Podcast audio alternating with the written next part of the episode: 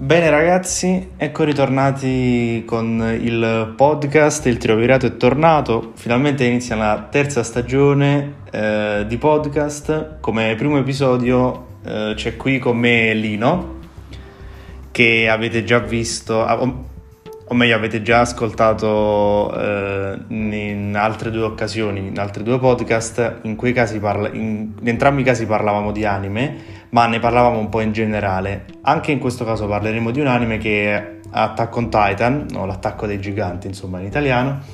E beh, perché Attack on Titan? Perché a questo punto è diventato un vero e proprio fenomeno, no? un fenomeno eh, videoludico, potremmo dire, e, nel senso che effettivamente moltissimi appassionati di anime lo hanno guardato, lo hanno apprezzato, ne hanno letto il manga, chi eh, chi più chi meno, insomma, ovviamente non tutti, io per esempio non ho letto il manga, non ancora almeno, eh, ma non soltanto gli appassionati, cioè anche moltissime persone che non sono eh, solite a guardare anime, eh, hanno cominciato a guardare AOT perché effettivamente è diventato molto famoso, molto apprezzato in tutto il mondo.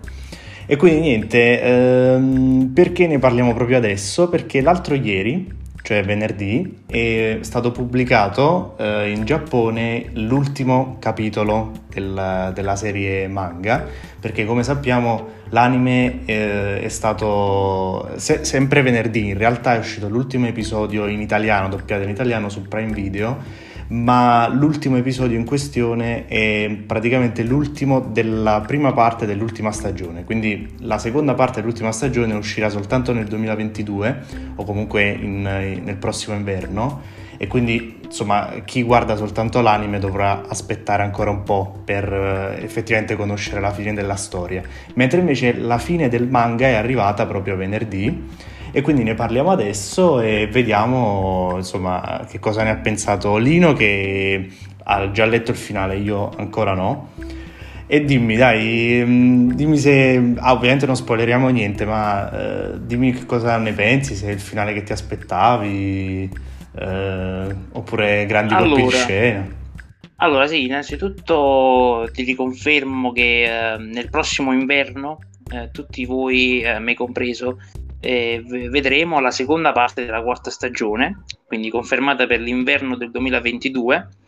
Ovviamente le meccaniche, chi comunque non è avvezzo, eh, magari non le sa, eh, un anime deve comunque adattare, stare dietro al progetto manga e quindi è, è normale che finisca prima il manga, ovviamente.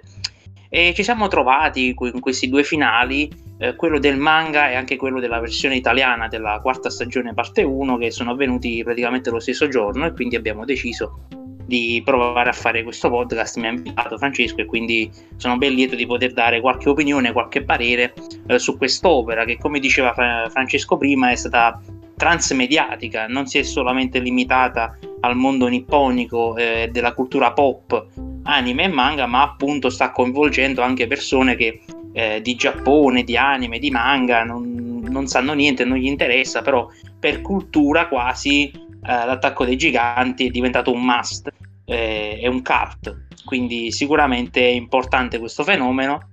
E beh, pareri, beh, sicuramente mh, mm, non volendo fare spoiler, ma solamente dan- dando delle idee, l'opera di Hajime Isayama si può caratterizzare come una, una risposta, diciamo, moderna a quel che fu, uh, a mio modo di vedere, uh, un Devilman, uh, un'opera di Gonagai del, degli anni 60-70 che a sua volta era una risposta alla fine della seconda guerra mondiale. E fra le tematiche appunto proposte dall'autore di Hajime Isayama troviamo appunto le tematiche di, di, della guerra, della libertà, del, dello scontro tra popoli, eh, il nemico finale è sempre l'uomo ed è sempre la guerra alla fine. E tematiche realistiche che colpiscono eh, tutti e nel profondo e se fatte bene, se scritte bene come a mio modo di parere nel caso dell'attacco dei giganti, sia anime sia manga, allora possono portare a tanti spunti di riflessione come stiamo facendo in questo momento. Sì, allora, ehm, a livello di tematiche, secondo me è veramente un anime eccezionale, cioè veramente poco da dire, ehm, è tutt'altro che banale, no? Uh, cioè, uh, non è l'unico anime che tratta del tema della guerra, del razzismo, della discriminazione, però lo fa in questo modo particolare, cioè uh, raccontando le cose da più punti di vista, no? Quindi la guerra raccontata da, non soltanto da uno, ma eh, dai vari punti di vista del, del, delle varie fazioni che sono coinvolte in questa guerra. E quindi... Sì, ti, ti posso confermare che si, si, può anche denominare come l'opera dei punti di vista alla fine. Eh, tu hai visto la, la quarta stagione, ne, le, ne dimostra questo, questo termine. Sì, è, è, molto interessante da questo punto di vista. Io ho apprezzato molto questa cosa. Ehm, in generale, comunque, qual è la cosa che ti è piaciuta di più del, dell'opera, sia eh, manga che anime? Cioè, per esempio, ehm, io ho amato dell'anime tantissimo, almeno cioè all'inizio l'ho notata tantissimo per contrasto con altri anime, ma sto parlando del, dei disegni, della tipologia, della qualità dei disegni. Mi è piaciuta tantissimo il, livello, il tipo di atmosfere ehm, questo disegno che ti vuole dare l'idea della drammaticità, no? eh, ma anche del realismo fondamentalmente. Eh, bello, mi è piaciuto molto e non direi che è la cosa che mi è piaciuta di più, ma questo mi ha colpito parecchio. Invece dimmi la tua. Sì, è una cosa che salta subito all'occhio eh, quel che tu chiami disegno, eh, diciamo l'espressione magari dei volti, eh, dei WIT Studio, che è lo studio di produzione delle prime tre stagioni, comunque de- del manga di Sayama, anche se non lo preme per i disegni in sé, però per l'espressione dei, dei volti che trasudano realismo in ogni tavola, eh, specialmente il dettaglio degli occhi di certi personaggi quando gli eventi portano alla, alla, alla tragedia. Ci sono degli occhi di, disegnati e mostrati nell'anime, così come nel manga, che ti danno quell'impressione di star vedendo non la solita serie, ma di star vedendo di qual- qualcosa di più, qualcosa di superiore. Sì, è molto e... bello, è fatto molto bene. Invece, eh, allora, l'anime mi è piaciuto molto da questo punto di vista, invece il manga forse un po' meno per i disegni veri e propri, in questo caso sono disegni, eh, disegni per davvero. Ho alcuni manga, per esempio, alcuni volumi tra le mani e mm, onestamente non, non, è che mi siano piaciuti più di tanto il modo in cui sono disegnati.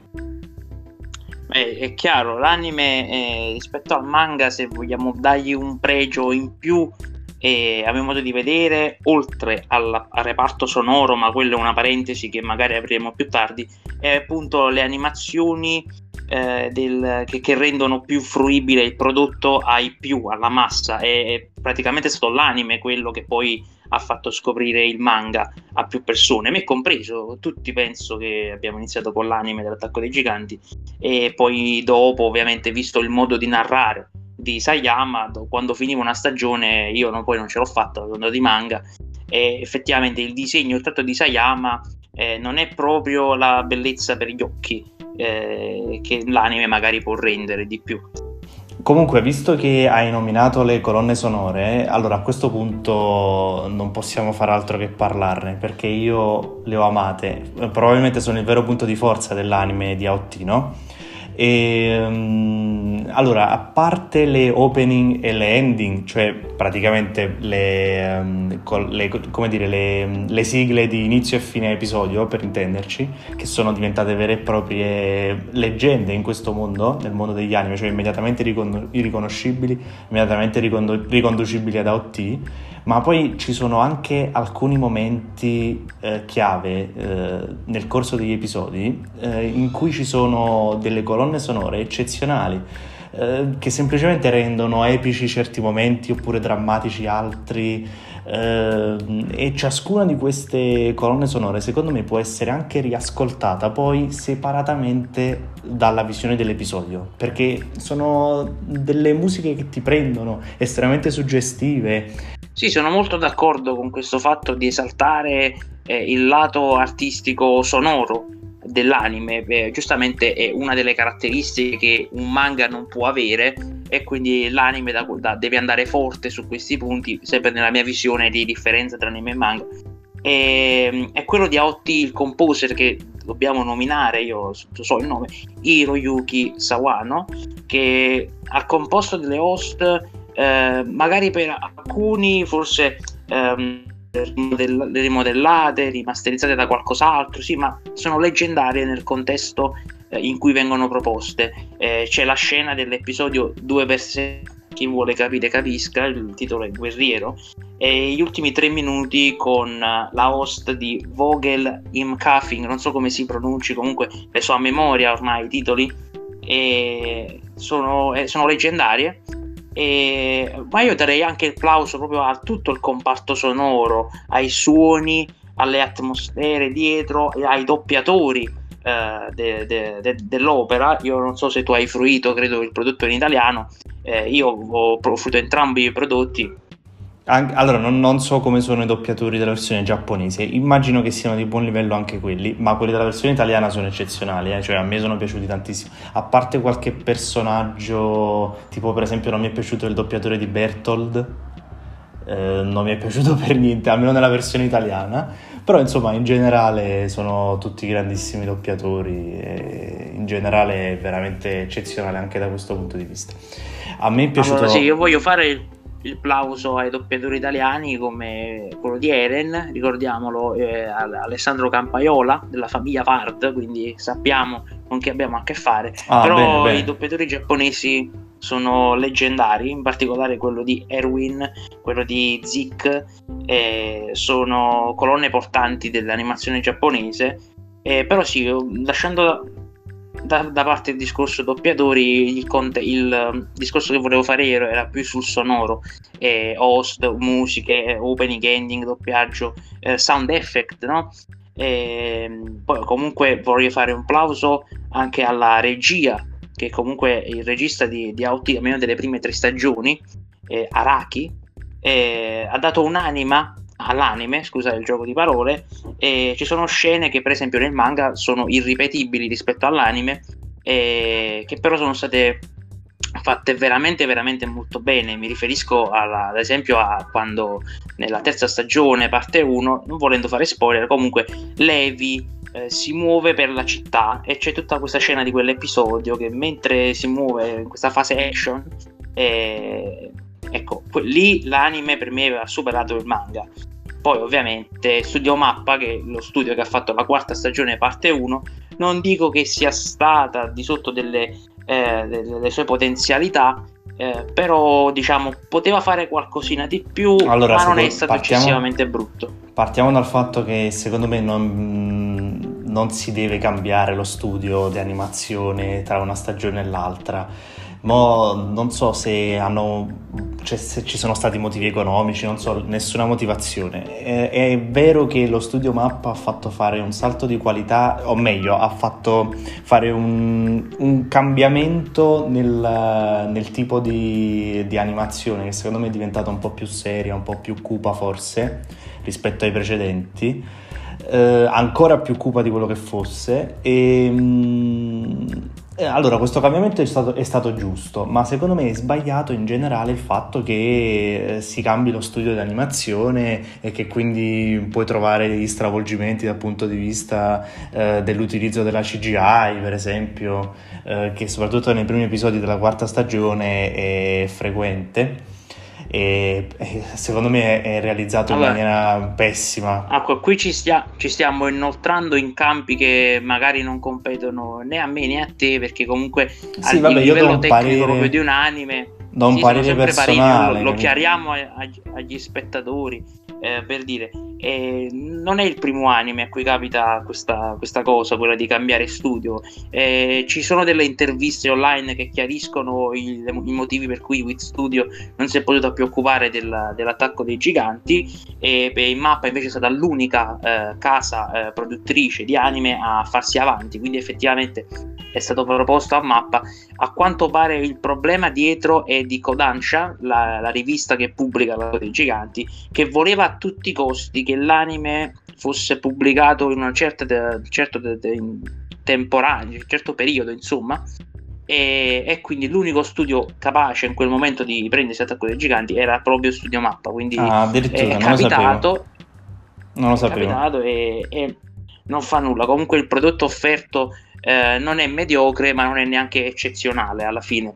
È un prodotto tecnico che io definirei da 7,5. Eh, certo, non da 9 come magari qualcuno eh, pretendeva, eh, però comunque ci sta alla fine. No, no, no, è, è, molto eh... bello, però onestamente a me sarebbe piaciuto di più se avessero continuato con l'animazione originale, no? cioè quella primi, delle prime tre stagioni. Comunque sì, è sì. bella, è bella, non c'è niente da dire. È una cosa, è una cosa capitata, però è capitata diciamo anche del, nella stagione forse giusta, perché la stagione in cui l'attacco dei giganti diventa molto più maturo rispetto a quanto lo sia stato eh, nei primi 90 capitoli, nel, nei primi, nelle prime tre stagioni. Quindi eh, è capitato, sì, però diciamo interpretiamola come un cambio di stile anche per dare più un tocco da serie TV alla esatto, serie. Esatto, sì. Senti, volevo sapere anche, eh, secondo te, senza um, ovviamente fare eccessivi riferimenti a fatti, come ne abbiamo parlato fino adesso, insomma, ma secondo te quali sono i personaggi che sono stati scritti meglio?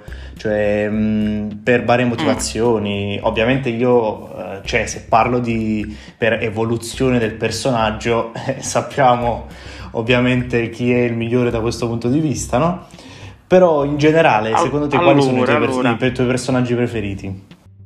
È, è difficile darti una risposta eh, dopo aver letto il manga e, e, e, a te che stai soltanto, tra virgolette, soltanto alla 4 parte 1. Però diciamo che volendo dividere l'opera in due macro argomenti, ma macro saghe, ti direi che f- le prime tre stagioni eh, il personaggio simbolo eh, meglio scritto eh, dell'attacco dei giganti, riferito soltanto a quel periodo, è indubbiamente Erwin Smith. E, e si, può, si, può, anche definire Bello, proprio il personaggio simbolo. Un grande eh, personaggio. Di, di, tutti, di, tutto, di tutti quegli eventi, insomma. Poi da lì in poi eh, l'attacco dei giganti nella quarta stagione, negli ultimi 40-50 capitoli, eh, ha fatto in modo Isayama di sviluppare i personaggi Uh, un po' tutti, diciamo, in realtà potrei farti una top 20 di personaggi dell'attacco dei giganti, talmente di come sono, sono, hanno meritato, insomma.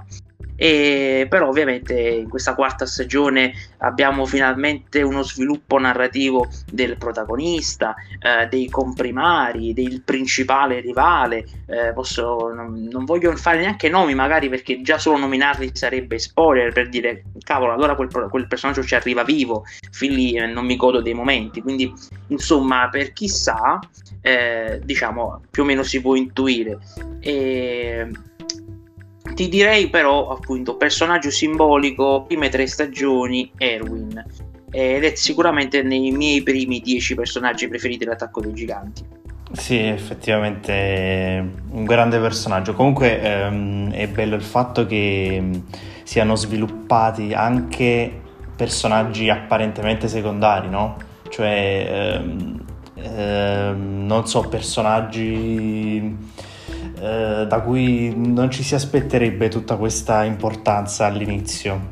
Eh, magari ti aspetti che si comportino in un certo modo, che siano sviluppati in un certo modo e invece ti ritrovi tutt'altro. Questa è una cosa che in realtà ah. io in Auti ho ritrovato spesso, nel senso che mh, quando credevo di aver capito qualcosa, quando ero sicuro che le cose sarebbero andate in un certo modo, andavano in un altro. E questo è un fatto che mi è piaciuto tantissimo, cioè la totale imprevedibilità, il fatto di non essere scontato, no? Cioè una serie completamente non scontata e fino alla fine, sempre, costantemente, non puoi essere sicuro delle cose che pensi di aver capito. E questa secondo me Beh, è una questo... cosa eccezionale questo è il principale plus che, che do all'autore, ad Isayama, eh, la capacità eh, anche retroattiva eh, di, di come lui narra, ovvero che tu ti poni tre domande, appena ne risolve una, ne spuntano altre tre che sono conseguenze della scoperta. E, e poi perché dico retroattiva? Perché sapendo che c'è comunque un, un, accade una determinata cosa, eh, se lo rileggi, se fai una, una, una, seconda rilettura o una seconda visione, ti accorgi in maniera retroattiva no, di, questa, di, questa, narrazione re, re, all'intro di come tutti gli indizi lasciati da Isayama abbiano eh, già in qualche modo la, lasciato la strada aperta. E, e, quel tipo di narrazione lì, una narrazione che è molto simile a, a quella di Oda di One Piece.